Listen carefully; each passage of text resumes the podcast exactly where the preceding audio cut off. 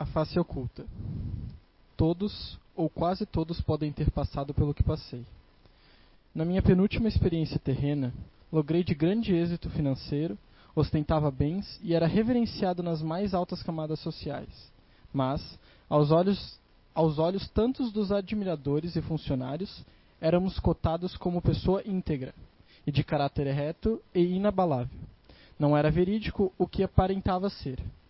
A verdadeira face era dos bastidores da cobiça, dos favores políticos e da corrupção, sem falar das futilidades em larga escala. E larga era a minha caminhada para o esbanjamento e a avareza, para as verdadeiras causas sociais que nada tinham em troca para voltar. A face que nos popularizava era de um personagem que não existia, criado por todos que só nos conhecia pelos jornais e por aqueles que respeitavam e enalteciam os que têm sem se questionarem o que realmente somos. Todos nós temos nossa verdadeira face oculta. Todos nós temos um grande, um gigante cheio de, cari de caridade e benevolência, sem preconceito, mas não é bem aceito pela sociedade. Hoje, os tempos são outros. Já se enaltece quem faz o bem, já aplaudem os que se mostram humildes, já entendem os que distribuem seus bens entre os que não têm a porta estreita está ficando maior e aumentando seu acesso? Ou será que as pessoas estão mostrando sua verdadeira face? Não importa. O que importa é fazer o bem e não se furtar a praticar a caridade ou externar qualquer sentimento nobre sem receio do que os tais da sociedade vão achar. E ter uma única face, aquela na qual em qualquer dia será a mesma, apenas com mudanças de melhora e progresso a face oculta esconde o lobo atrás de uma pele de cordeiro.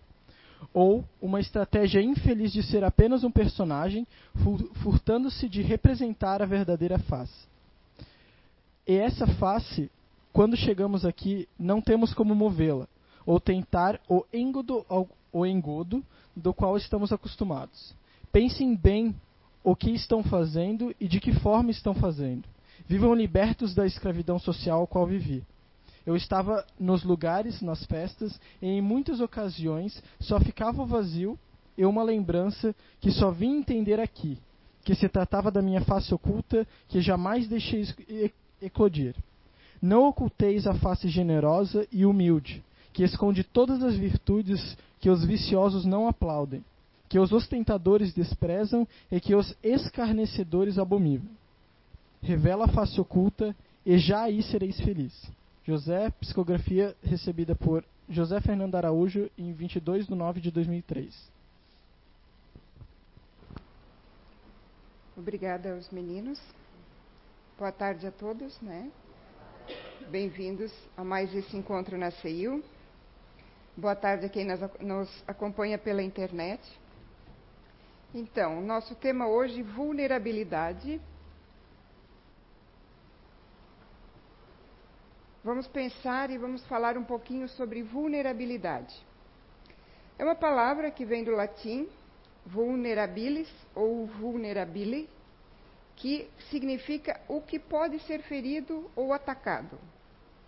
Da palavra vulnerare, que quer dizer ferir, ferir de vulnus, que quer dizer ferida, lesão, ou velere, que significa rasgar, romper. Vulnerabilidade é a característica de quem ou do que é vulnerável, ou seja, frágil, delicado e fraco. Vulnerabilidade é uma particularidade que indica um estado de fraqueza, que pode se referir tanto aos comportamentos das pessoas, como objetos, situações, ideias, etc. Aí, pesquisando na internet, a gente acha muita coisa, por exemplo, é, sobre situações. Você entra lá, a primeira palavra que aparece é vulnerabilidade social. A gente sabe que existem muitas situações no nosso mundo ainda, né, de vulnerabilidade social. É, existem muitas pessoas, muitos povos, muitas regiões é, nessa vulnerabilidade de moradia, de saúde, de educação. Então, é, não que a gente não precise falar sobre isso, Não que não se precisa trabalhar em cima disso. A gente precisa para mudar o mundo, para ser um mundo melhor. Mas existe bastante informação e eu espero que nós, como seres humanos, continuemos trabalhando na causa de melhorar essa vulnerabilidade social em que tantos irmãos nossos se encontram. Vulnerabilidade de objetos, todo mundo conhece, né? Está aquele escrito em cima: frágil, não vire. Então é algo que vai estragar, que vai quebrar, que vai deixar de funcionar. E aí eu pensei assim, porque é, uma, é um título muito curto, ruimzinho de pronunciar, né? Mas que tem muitas linhas, muitas vertentes que poderia seguir. E aí eu pensei, essas aqui não, não teve aquele assim, aquela, eu não tive aquela vontade de pesquisar, até porque como eu falei para vocês, existe muito assunto por aí. Claro que a gente não pode virar as costas, não pode virar nossos olhos. Temos que trabalhar em prol, sim. Mas é, ele falava em comportamento de pessoas, né? Então pessoas também podem estar vulneráveis. E aí eu fui, eu nunca tinha pesquisado nesse sentido, nessa linha, né? Aí eu pensei, vou, vou seguir essa linha, vou pesquisar, porque aqui nós estamos trabalhando é, de pessoas, o nosso eu. Eu, pessoa, você, pessoa, nós estamos tentando a nossa melhora, a nossa reforma íntima, né? E aí até eu comecei a rir uh, comigo sozinhas, né? Porque é, quando se fala em vulnerabilidade, por exemplo, é, existem a gente tem na mente já vem situações como por exemplo assim medo, vergonha, incerteza. Se eu sou uma pessoa frágil, eu sou uma pessoa medrosa, eu sou uma pessoa que não tenho certeza das coisas. Aí eu pensei assim, bom, a pessoa mais vulnerável hoje sou eu, aqui em cima. Por quê? Porque eu estou me expondo aqui. Nesse exato momento eu estou me expondo. Eu tenho medo de subir aqui. Não o medo de medo das coisas, mas é uma responsabilidade estar aqui passar algo para vocês. Eu tenho a incerteza de se o que eu vou trazer para vocês vai ajudar alguém, ou aqui, ou na internet, ou no mundo espiritual. A incerteza de se eu estudei o suficiente, se eu vou conseguir passar. Então, no momento, a pessoa mais vulnerável aqui da sala sou eu mesma. E aí eu comecei a analisar essa questão de vulnerabilidade. O que é exatamente? Como agir? Como fazer? É bom, não é bom, é ruim ou não é ruim. Então, uma janela de vulnerabilidade é um período. Por exemplo, eu estou dentro de uma janela de vulnerabilidade, enquanto esse espaço de tempo que eu estou aqui em cima dando a palestra, né? no qual medidas defensivas são diminuídas, comprometidas ou ausentes. No momento, eu tenho algumas medidas que eu não posso me defender. No momento, eu estou exposta. Eu não posso estar dentro de uma redoma onde eu estaria protegida. Mas eu também estaria isolada. Eu estaria longe. Que é o que a gente faz com a nossa vida muitas vezes.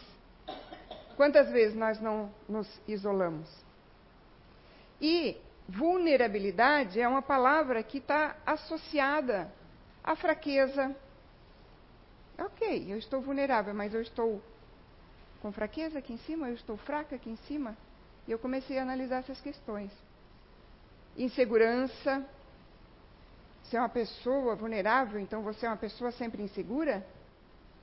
Instabilidade, fragilidade, destrutibilidade, ou seja, no momento que eu estou dentro dessa janela, eu sou uma pessoa que eu posso estar, ser destruída destruída no sentido até de palavras. Eu estou vulnerável às pessoas, o que elas me disserem pode me destruir, pode me atingir. Indefensibilidade, eu estou sem defesa no momento. E aí, como todas essas palavras, essas definições, elas vêm de uma conotação negativa, quem é que pensou até hoje, por exemplo, na palavra vulnerabilidade como uma coisa maravilhosa? Eu nunca pensei. Para mim, a palavra sempre trouxe algo negativo. E era uma coisa que, se eu for me analisar e cada um fizer essa análise, nós fugimos. Ninguém quer ser vulnerável. Ninguém quer estar vulnerável. Porque aí eu vou ser uma pessoa que vou estar com medo, eu vou estar frágil, eu vou estar insegura, eu vou estar instável, que o medo não, não sei se eu vou para lá ou se eu vou para cá. Eu estou frágil. Ninguém quer estar nessa situação. Normalmente, na nossa vida, nós estamos nós colocamos uma armadura em volta de nós. Essa é a sociedade que nós temos vivido. Nós colocamos uma armadura para nos proteger, porque eu não quero ser e eu não quero estar vulnerável. Por quê? Porque daí eu vou sentir medo, mágoa, dor, tristeza, decepção. Vou. Vou sentir isso sim. Quando nós ouvimos críticas e nós nos sentimos julgados, né? Nós não nos sentimos bem vistos pelas pessoas e pela sociedade, nós vamos desencadear emoções como raiva, tristeza, culpa, medo, que naturalmente vêm porque nós estávamos naquele momento vulneráveis. Todos nós, como, como seres humanos ainda, aqui neste planeta Terra, ainda aprendendo, melhorando, nos modificando, aprendendo a máxima de Jesus, amar ao próximo como a si mesmo, que muito se fala em caridade e ajudar o próximo, mas nós ainda não entendemos o que é amar a nós mesmos. Uns de mais e outros de menos. Nós ainda não conseguimos o equilíbrio. Então, como seres humanos ainda, nós temos essa necessidade de sermos reconhecidos. E não estou falando aqui agora necessariamente de sermos reconhecidos como pessoas de sucesso, isso nós vamos falar quando nós entrarmos na questão da sociedade, como pessoas de sucesso. Mas sim, nós temos a necessidade de sermos reconhecidos para pertencer. Nós temos a necessidade de pertencer a uma família, a um relacionamento, a uma comunidade, a uma cidade, a um grupo de amigos, à sociedade que nós vivemos. Vamos parar para pensar se tudo que nós fizemos hoje em dia não tem isso por trás. Quem não quer e nunca quis é algo que está lá no inconsciente, mas tudo que nós fizemos é para pertencer. Porque se eu não estou pertencendo a nada, o que eu sou? Quem eu sou nessa base da nossa sociedade? E nessa nossa sociedade, se eu não sou vulnerável, eu não sou uma pessoa. Se eu sou vulnerável, eu não sou uma pessoa de confiança. Porque eu te admiro pelas tuas, pela tua força, pela tua coragem, porque você não sofre, porque você é uma pessoa bem-sucedida, porque você tem carro, casa, tem um bom emprego, você é inteligente. Por isso nós somos admirados. Mas ele, aquele que eu admiro por ser inteligente, não necessariamente é inteligente, porque de uma certa maneira, todos nós somos inteligentes, mas ninguém aqui sabe tudo. Nós estamos num planeta que, mesmo do, naquele assunto que você se dedicou, naquele assunto que você estuda há 30 anos, naquela graduação que você fez, você pode saber muito, muito mais que muita gente, mas não quer dizer que você sabe tudo. Então, quem é inteligente nessa concepção da palavra? quem é o bonito, quem é o feio. Sim, porque né, na, nos anos 1700, 1800, os homens procuravam para casar as mulheres bem gordinhas, porque elas eram fortes e tinham leite para dar para os filhos. A sociedade, que somos nós, a sociedade foi mudando e hoje em dia se cultua uma beleza que tem que ser magérrima. E aí, agora ficamos doentes por ser magros, magros demais, muitas vezes, por não comermos o que precisamos, mas é isso que nós estamos cultuando, só que a sociedade somos nós. Deus não, não nos colocou aqui para viver em sociedade, nesta sociedade. A sociedade é formada por nós e os únicos que conseguem mudar somos nós mesmos. Na questão da leitura, todos temos nossa face oculta.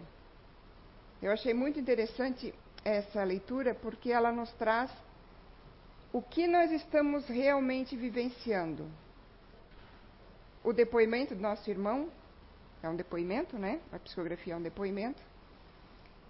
Nos traz que ele viveu aquilo que as pessoas queriam que ele vivesse. Então ele não, não foi uma pessoa vulnerável porque ele não se abriu.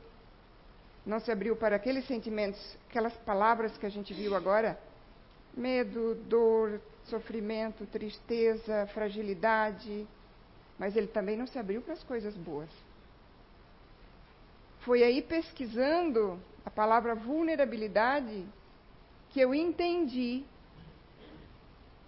que ela é algo que não é certo nem errado, nem bom nem ruim. A vulnerabilidade, ela é o centro, ela é o início das nossas emoções. Então, se eu não me abro, se eu não me dou o direito de sentir a dor, de sentir o sofrimento, eu também não me dou o direito de amar e de ser amado. Eu estou com a armadura. Eu estou fechada no meu mundo, eu estou isolada. E aí ele fala: Nós temos um gigante cheio de caridade e benevolência dentro de nós. Nós temos todas essas coisas boas, mas que eu só vou aprender como elas são e qual é o sentimento, como é que é sentir elas, se eu me deixar ser vulnerável. Só que esses sentimentos não são bem aceitos pela sociedade. Esta, esta frase é também o título de um livro dessa pesquisadora Brené Brown. Nós temos que ter a coragem de ser imperfeitos. A coragem de ser imperfeitos é um título de um livro dela. Nessa sociedade que nós vivemos, que nós estamos é, fazendo um papel do que os outros querem que eu seja, como José fez, eu não tenho coragem.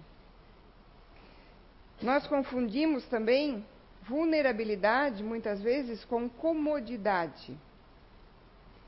Porque, ok, Kátia, então eu vou me abrir, eu vou me deixar sentir os sentimentos, eu vou me abrir para o mundo, eu vou sofrer, vou ficar triste, vou chorar. Só que o que eu vou fazer com isso? O que eu estou querendo trazer é no sentido de você sentir, entender e trabalhar. Porque se virar comodidade, vai virar aquilo vitimização. A vida é assim mesmo porque eu mereço, desculpas, né? Justificativas. A vulnerabilidade não é você se justificar pela tristeza que está passando. Não é você se acomodar na vitimização. Ser vulnerável é se dar, se dar o direito de sentir a dor, mas sim ter a coragem de enfrentar ela. Porque se eu tenho a coragem de enfrentar ela, eu também recebo e dou as outras emoções: empatia, caridade, benevolência, amor, carinho. Será que eu.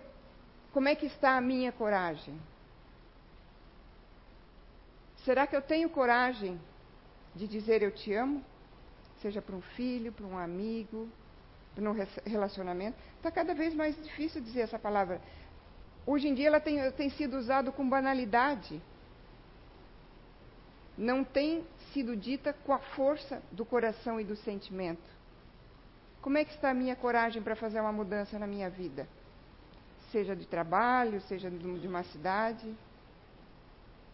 E eu acho que não estou vulnerável, porque eu estou tomando todas as minhas decisões. Eu sou uma pessoa firme, eu sou uma pessoa forte. Não, você é uma pessoa que está envolta por uma armadura. Você está se protegendo dos sentimentos. Um abraço, Tá difícil, né? Dar e receber abraços, né? A vida, ah, daí a vida está tão corrida, né? Mas será que eu não tenho vergonha de dar abraço? Será que eu não tenho dificuldade de dar um abraço? Como é que está a minha coragem de estar sozinho comigo mesmo? A nossa sociedade de hoje está num momento em que se eu termino um relacionamento, eu tenho que começar outra urgente. O que, que os outros vão dizer? O que, que os outros vão pensar? Ou então, eu não tenho a capacidade de ficar sozinho, mas por que? Você vivia antes a vida do outro, então não a sua? A gente vive expectativas das vidas dos outros, do que os outros nos colocam, do que a sociedade nos coloca. A máxima de Jesus, como, ao amar ao próximo, mas como a si mesmo, nós ainda não compreendemos. Quando nós aprendemos a amarmos a nós mesmos, nós somos suficientes para viver sozinho. Mas não há necessidade de viver sozinho. Eu estou falando no, no, no sentido de viver sozinho, sem estar sempre na busca de alguém ou de algo, porque eu não posso ter um tempo sendo só eu. Eu saio de um relacionamento já tem que começar outro. Como é que está a minha coragem de enfrentar as dores que vêm pela frente? Dores de amor, dores de perder o emprego, dores de acontecer coisas que não estavam na minha expectativa, eu não estava preparado para aquilo. No livro dos Espíritos, no capítulo 7, item 6, que fala da lei da sociedade, que é a necessidade da vida social, porque daí a gente vai dizer: ok, então para me proteger do mundo, para não sofrer mais, eu vou viver na minha armadura, eu vou viver isolado. Nós não viemos aqui para viver isolado. Nós vivemos para aprender a viver em sociedade. É difícil? É. É o planeta Terra ainda. Não é um planeta lá de, de outras dimensões mais evoluídas. Mas todos nós que estamos aqui, nós quisemos vir. Nós estávamos lá pedindo, por favor, uma oportunidade para estar aqui. Então, essa sociedade, se nós não gostamos dela, nós devemos começar a mudança, porque é nessa sociedade que nós vivemos. Então, na, na questão 766, a vida social está na natureza? Allan Kardec pergunta. Aí a espiritualidade responde: certamente, Deus fez o homem para viver em sociedade. É muito fácil não cometer erros lá em cima sozinho na montanha. É muito fácil não sofrer sozinho lá em cima na montanha. É muito fácil não se incomodar com os outros sozinho lá em cima da montanha. Aqui, no meio das pessoas, está o nosso verdadeiro aprendizado. Na 767, o isolamento absoluto é contrário à lei natural, porque se isolar, muitos de nós, a maioria de nós, gosta, gosta por um tempo, gosta por mais um tempo, gosta muitas vezes quando está com um problema e não está conseguindo resolver, por daí é a fuga não é o, realmente o gostar, né? E a resposta é sim, uma vez que os homens procuram a sociedade por instinto e que todos devem concorrer ao progresso, ajudando-se mutuamente. Procuramos a, a sociedade por instinto. A gente nunca nem percebeu isso, mas é o nosso pertencimento. Eu preciso pertencer. Eu tenho a necessidade de pertencer. Deus colocou isso em nós, porque senão nós iríamos viver isolados. E isolados, o que é que nós vamos aprender? Como é que nós vamos aprender benevolência, caridade, humildade? O outro é que nos ensina isso. E isso se faz ajudando. Mas primeiro eu tenho que ajudar a mim mesmo. Na 768. O homem procurando. Achei muito interessante essa questão. O homem procurando a sociedade não faz senão obedecer a um sentimento pessoal, ou seja, não é só por instinto, ou há nesse sentimento um objetivo maior. Eu só vou procurar a sociedade, só quero viver em sociedade porque isso está ali, aquele instinto, aquele sentimento está ali, ou há algo por trás que foi colocado por Deus? O homem deve progredir. Nós temos uma meta que todo mundo tem uma missão aqui na Terra, que é a de progredir. Sozinho ele não pode. Sozinho nós não conseguimos. Porque nós não temos todas as faculdades, nós não temos todas as habilidades. É preciso contato com os outros homens. No isolamento ele se embrutece e se debilita. É quando eu coloco a minha armadura e vivo só o meu mundo. Eu não sei mais dividir, eu não sei mais dar um abraço, eu não sei mais o que é amor e o que é carinho e o que é caridade. Porque eu vivo, eu estou protegido, ok? Dificilmente alguém vai conseguir me magoar, me deixar triste, me fazer chorar. Mas você também não vai amar. Você não vai ter também o outro lado se você vive dentro, dentro dessa armadura. E quando ah, estou falando sozinho, eu não, também não estou falando na pessoa que está sozinha, isolada lá dentro de casa. Nós podemos estar no meio de uma multidão, mas ao mesmo tempo podemos ser pessoas extremamente sozinhas e solitárias.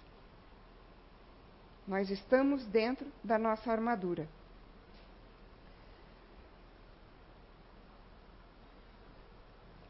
Esse aqui eu já comentei. É, vulnerabilidade é um, uma frase que eu achei muito interessante. Vulnerabilidade não é boa, nem ruim, nem mal. Ela é o centro das nossas emoções. Então, se eu me privo de emoções que podem ser negativas, eu também me privo de emoções que são positivas. E aí, a gente foge da vulnerabilidade, porque nós continuamos com o conceito de que é algo negativo. Porque daí eu não vou ser admirado. Porque daí não, eu vou receber críticas em vez de elogio. E eu busco pertencer a algo. Mesmo dentro da família a gente pode fazer isso, porque eu quero pertencer à família. Eu quero pertencer ao grupo. E se eu não sinto que eu pertenço, eu vou me mostrar uma outra pessoa que eu não sou verdadeiramente. Eu não vou mostrar a minha fragilidade. Que bom que as coisas estão mudando, esse conceito está mudando. Já existem pesquisas muito interessantes que mostram esse outro lado da característica da vulnerabilidade, que não é só a parte negativa, né? E o impacto que isso traz na nossa vida. Essa mulher, Brené Brown, ela é professora há mais de 20 anos, é uma pesquisadora na área de assistência social, ela é dos Estados Unidos, de, do Texas, né? E ela participou é, de uma pesquisa cujo título era Constrangimento, Vulnerabilidade, Coragem e Empatia. Esse era o título da pesquisa dela. Ela relata que ela tem, é, nessa pesquisa, tem mais de 400 mil amostras. Então, foram mais de 400 mil pessoas entrevistadas. E ela relata, né, separou depois por grupos, né, que ela encontrou pessoas com dificuldades de estabelecer conexões ou de estabelecer relações verdadeiras, né, dificuldade em ter relacionamentos, aqui eu estou falando de todo tipo de relacionamento, gente, amizade entre irmãos, não estou falando só entre pessoas, entre casais, né? Qualquer tipo de relação. Então tinham pessoas que tinham dificuldade de ter um relacionamento, uma relação forte e verdadeira, né? E que por trás desta, dessas pessoas existia um sentimento muito forte de vergonha. E essa vergonha, lá no fundo das pesquisas, né, pesquisando lá no fundo com as pessoas, ela percebeu que existia um, um sentimento que era uma sensação de vulnerabilidade extremamente dolorosa. Então, pessoas que não conseguiam ter qualquer tipo de conexão real, verdadeira e forte, e que lá no fundo delas existia um sentimento de vergonha associado à vulnerabilidade que trazia uma dor muito forte a ela. Aí o que, que ela pensou como pesquisadora, né? Eu vou reverter essa vulnerabilidade, vou tirar isso da pessoa, né? Com isso eu consigo vencer a vergonha que ela tem e, consequentemente, eu consigo ajudar ela fortalecimento os relacionamentos dela, fortalecendo os relacionamentos dela. Com esse fortalecimento, ela vai se tornar uma pessoa mais plena e feliz. Fácil, simples, né? Mas nós estamos trabalhando com seres humanos. Na pesquisa, isso é muito fácil, muito objetivo. Aí ela descobriu que um outro grupo de pessoas, ao contrário, que eram, essas pessoas eram capazes de estabelecer relações fortes, duradouras, verdadeiras, né? E que elas também tinham um sentimento lá atrás que era o que fortalecia elas, o que fazia isso com elas, que era um sentimento de pertencimento e de valor próprio, ou seja, pessoas que se sentiam pertencentes a algum lugar, a algum grupo e que tinham amor próprio. E aí, o que que tinha por trás desse sentimento de pertencimento e de amor próprio, que levava elas a serem pessoas que tinham relacionamentos fortes, firmes, verdadeiros. Ela descobriu duas características que estavam presentes: vulnerabilidade e coragem. No primeiro situação, nós tínhamos vulnerabilidade que levava a uma situação de eu ter vergonhas dos meus sentimentos e que fazia com que eu não tinha relacionamentos fortes verdadeiros. No segundo, eu também tinha uma vulnerabilidade que vinha junto com a coragem de eu me entender, me amar, entender que eu pertenço ao mundo, ou pertenço a um grupo, pertenço a um lugar, e eu consigo criar uma relação com o mundo, com as pessoas, com os amigos, com a família mais forte e mais verdadeira. E aí ela chegou, aqui está junto ali, o rei de português, ela chegou à conclusão de que a vulnerabilidade não é uma medida de fraqueza, mas é a melhor definição de coragem. Para você estar vulnerável, você tem que ser uma pessoa com coragem. Se eu não acionar minha coragem, eu não subo aqui hoje para dar palestra eu vou, eu vou colocar a minha armadura, eu vou me esconder, vou passar para outra pessoa e eu não vou aparecer. Aí, com o resultado dessa pesquisa, adivinhe só. Que maravilha, vamos levar isto para o mundo. Vamos levar a descoberta que eu tive que ser vulnerável é também ser corajoso. Nada, ela teve um colapso nervoso como uma pesquisadora, A mais B tem que dar C, como isso? Eu não vou conseguir então.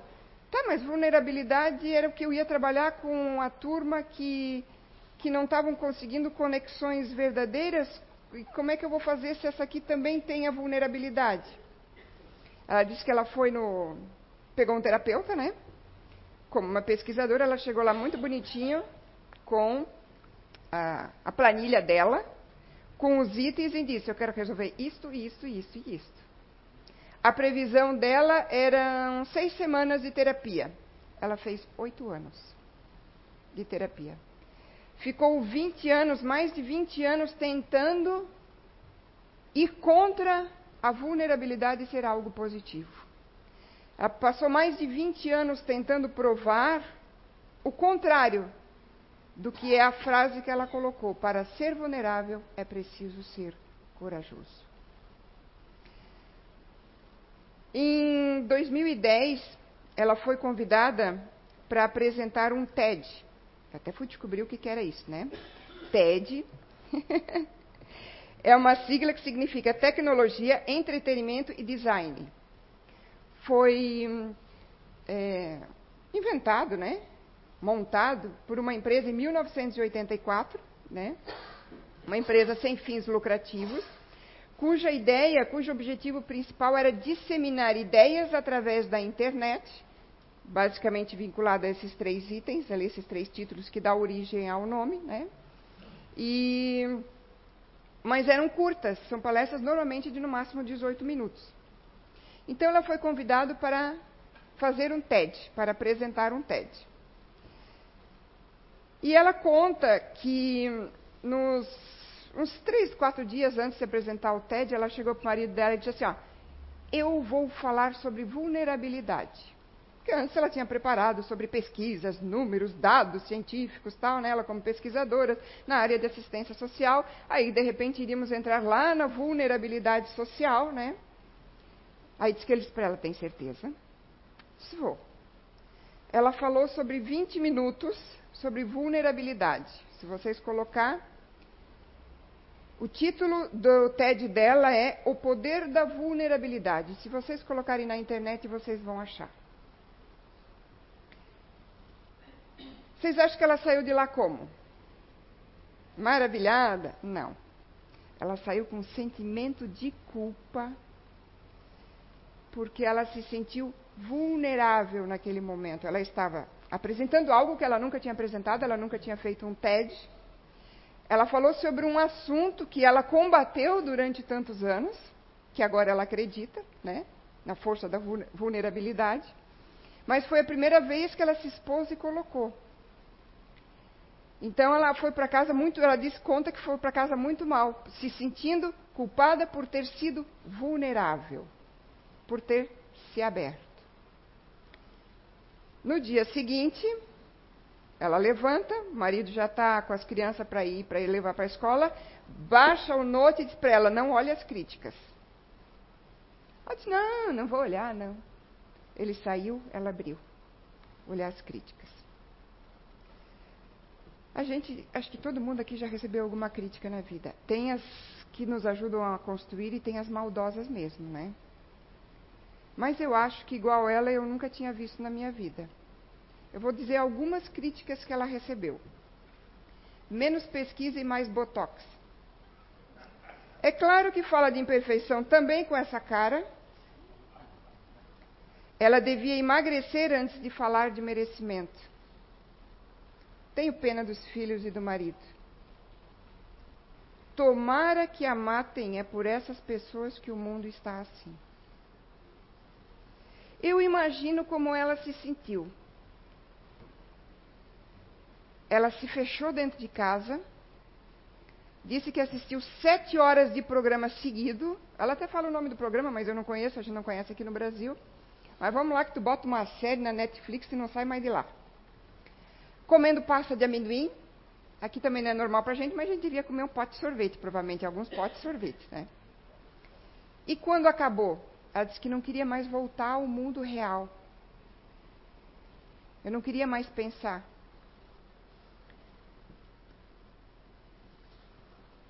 Aí, ela começou a ler tudo que tinha na internet, porque ela não queria que a mente ficasse vazia para pensar em nada. E ela chegou no momento que ela achou um, o discurso de Theodore Roosevelt, ex-presidente dos Estados Unidos, proferido em 1910 em Paris. Que muitos, é, se vocês colocarem na internet, vocês vão achar, eu acho que, não sei se o título é esse, mas se vocês colocar O Homem da Arena, vocês vão achar essa, esse discurso. Ela traz, ela fala um pedacinho, o discurso é longo, né? Eu trouxe um pedacinho do discurso que diz o seguinte: Não é o crítico que importa, nem aquele que aponta quando o outro tropeça, nem aquele que diz que o outro poderia ter agido diferente ou ter feito melhor. Lembra da nossa sociedade?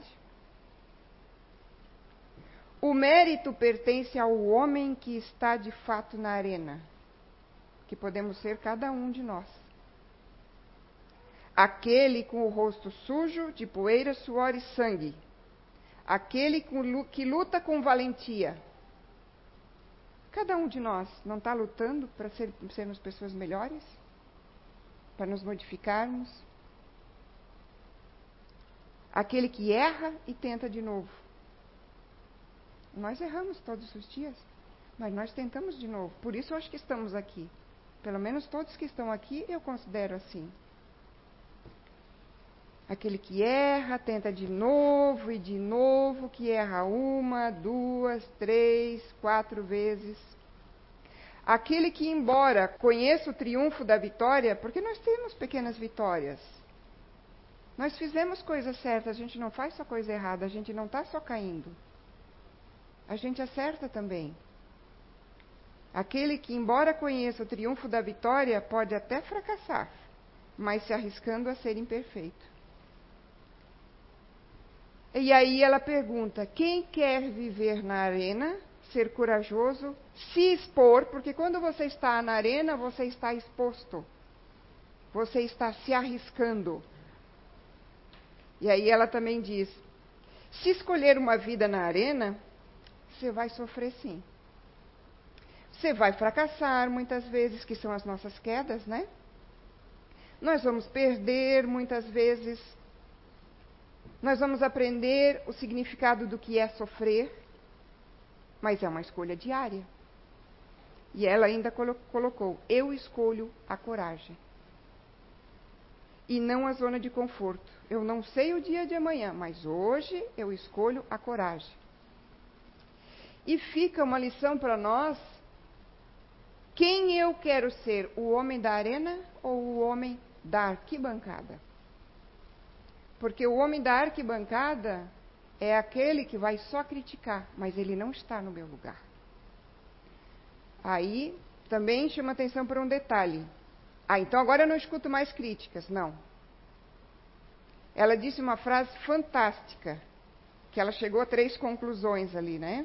Naquele dia que foi quando houve toda a mudança da vida dela.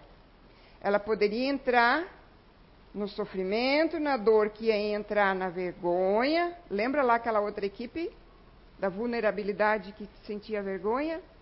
Não querer sair de casa, não acreditar mais em si, mas ela poderia também entrar naquela outra equipe, aquela de eu acredito em mim, eu tenho amor próprio, eu pertenço a um lugar.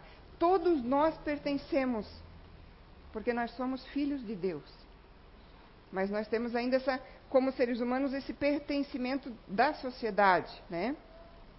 Então ela chegou a três conclusões que fez ela sair de casa no mesmo dia. Se viver corajosamente, eu vou conhecer o fracasso. Mas ok, você vai conhecer a vitória também. Porque só o homem que está lá dentro da arena pode vencer a luta. O que está na arquibancada não vai perder, mas também não vai vencer. Então a escolha é sua. Vulnerabilidade não é ganhar nem perder, é o centro das emoções. É ter coragem de se expor, mesmo sem poder é, controlar o resultado final. Eu me expor, eu não sei como vai sair a palestra, eu não sei qual vai ser o resultado final. Gente, eu não vou ver o Facebook amanhã, tá? O Facebook da CEU eu não vou olhar, tá? Isso é muito verdadeiro.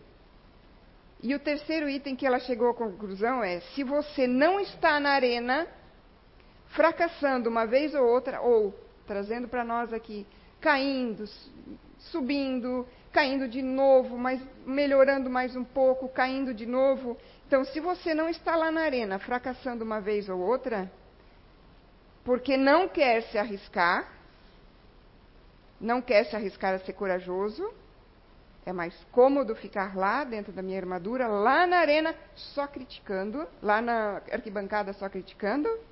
Eu não quero saber o que você pensa do meu trabalho e ponto final. Foi o que ela falou. Então, não é que nós não devemos ouvir as críticas. Existem críticas muito boas, muito construtivas, que nos ajudam. Mas de quem vem a crítica? De quem nunca passou o que eu passei, de quem não conhece a minha vida, de não conhece, não conhece a minha pessoa?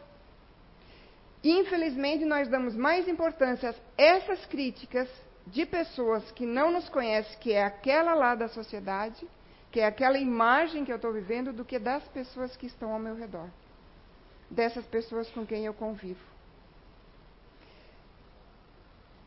Dessa resolução dela, ela passou a escrever livros.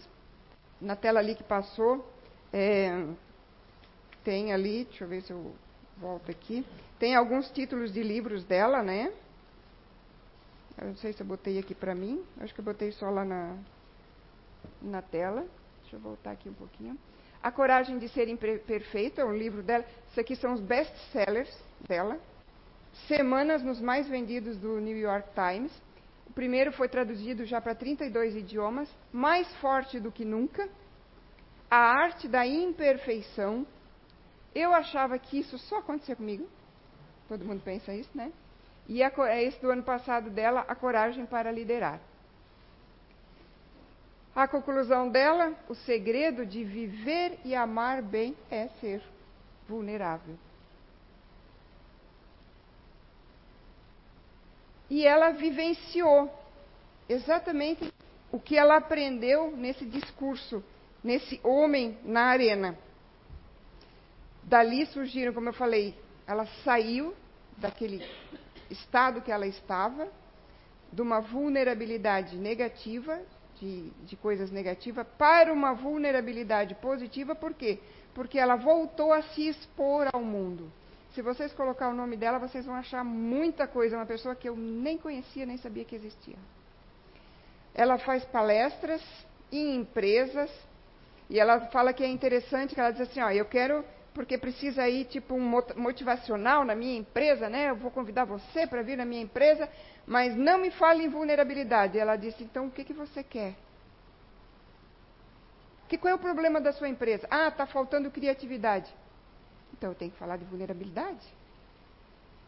Quando é que eu sou criativo e boto tudo aquilo que eu tenho para fora se eu não estou naquele momento vulnerável? Se eu estou fechado com uma armadura, você não vai criar.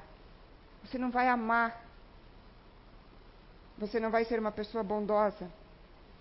Então, vulnerabilidade está intimamente e totalmente ligada à coragem. Agora é uma, é uma escolha de cada um de nós. A vida está cheia de pessoas que vão nos criticar.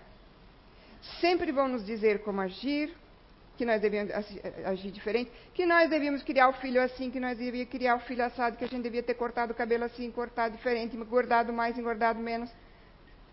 Vai estar tá cheio de pessoas, né? Mas essas pessoas, elas estão conosco na arena? Eu quero estar na arena. Fica uma pergunta para cada um de vocês.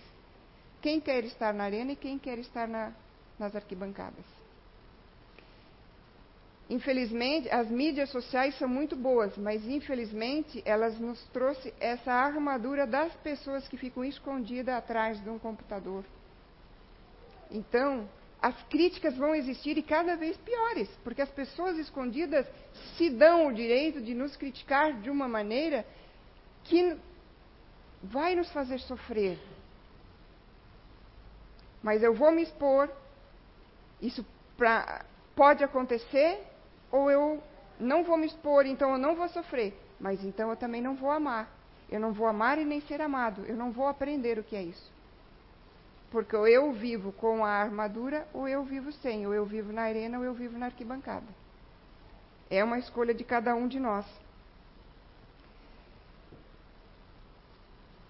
Então, da, das conclusões dela, que depois que ela parou de lutar contra né, a vulnerabilidade ser algo corajoso.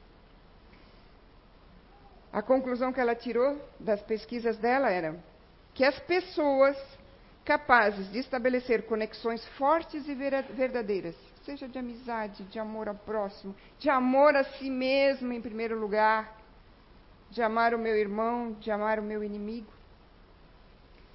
As pessoas capazes de estabelecer conexões fortes e verdadeiras tinham em comum, portanto, a coragem de serem imperfeitos.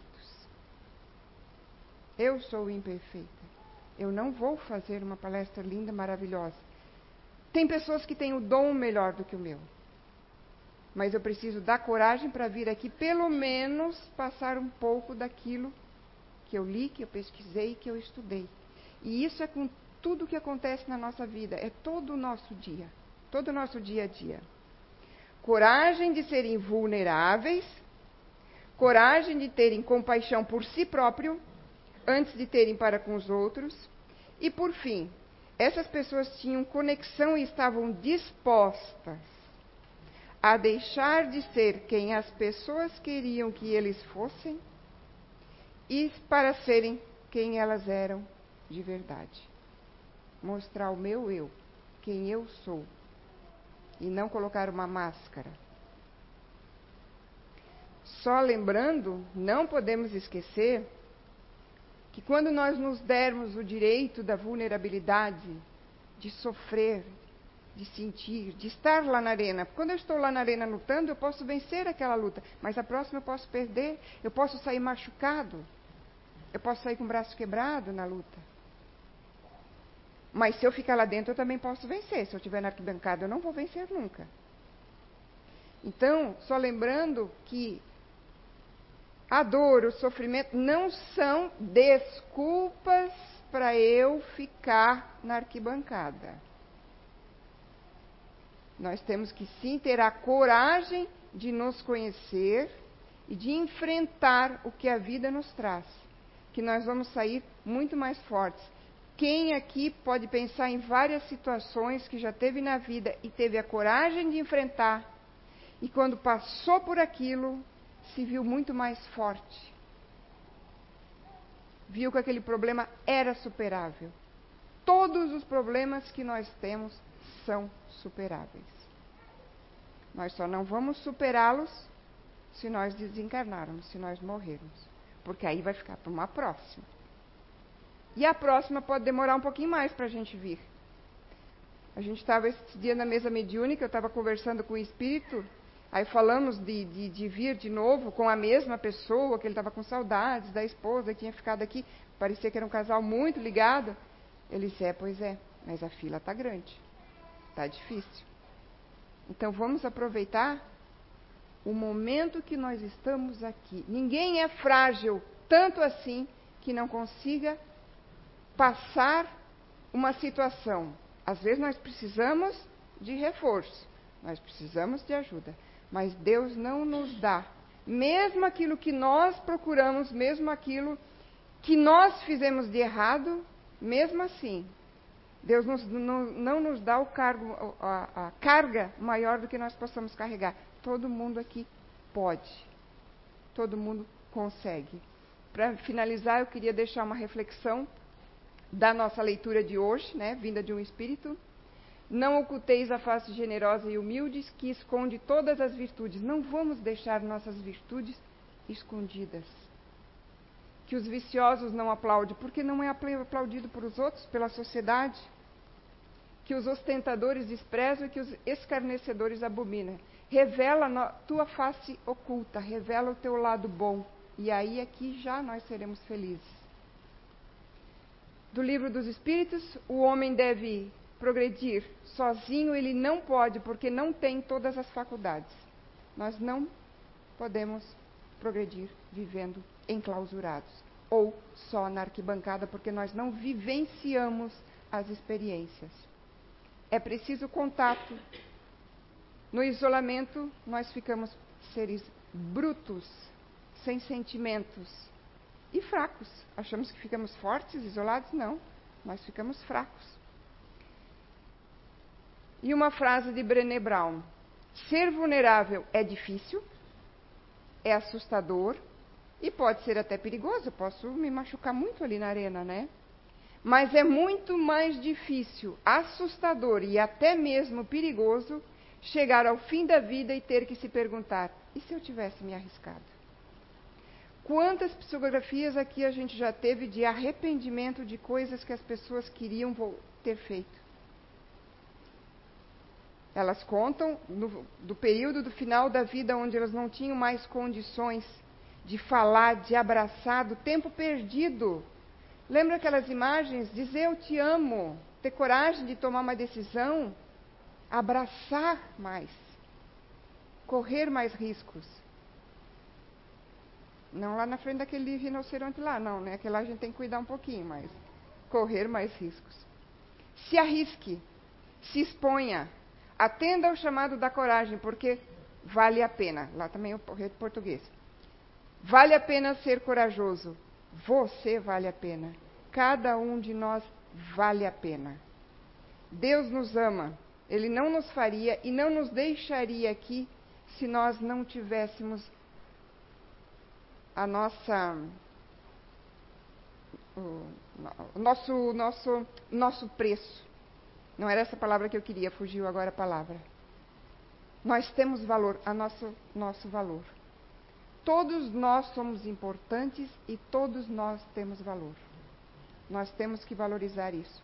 Parar de se esconder na arquibancada ou parar de se esconder atrás de uma armadura. Vamos nos arriscar? Vamos entrar na arena? Fica um convite a todos vocês. Obrigada pela atenção.